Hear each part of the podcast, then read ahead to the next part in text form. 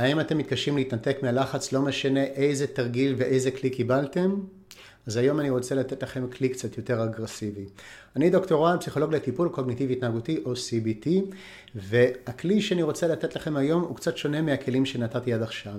רוב הכלים שנתתי עד עכשיו הם יהיו כלים מחשבתיים או קוגניטיביים, דברים שאנחנו עושים בראש. היום אני רוצה לתת לכם כלי שהוא הרבה יותר פיזי ואפילו קצת כואב, אבל ממש לשברירית של שנייה. מהו תרגיל שאנחנו אה, יכולים לעשות כשעולות לנו מחשבות וקשה לנו להתנתק מהם ואנחנו מוצאים שאנחנו חופרים ומתעסקים ורק מעצימים לעצמנו את הלחץ. אז התרגיל שאנחנו יכולים לעשות הוא תרגיל של צביטה. כן, צביטה. מה זה אומר?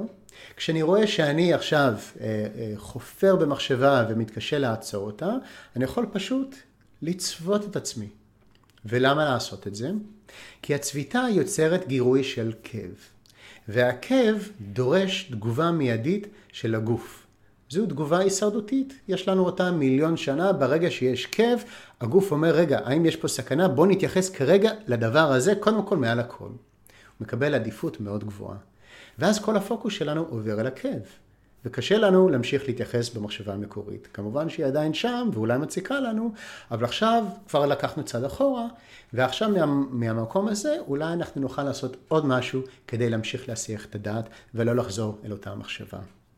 אז הדבר הזה הוא קצת אגרסיבי, ואגב, מי שלא רוצה לצוות, כי הוא אה, אה, גורם לעצמו אה, שריטות או, או דימום בקלות, או, או לא רוצה את הכאב, אז יכול להחליף את הצביטה במשהו אחר כמו גומי או גומייה, אוקיי? פשוט לשים על היד, לעשות ככה, לקבל את הזבנג, אאו, אוקיי? וזה גם כן מספיק, או רעיון אחר דומה.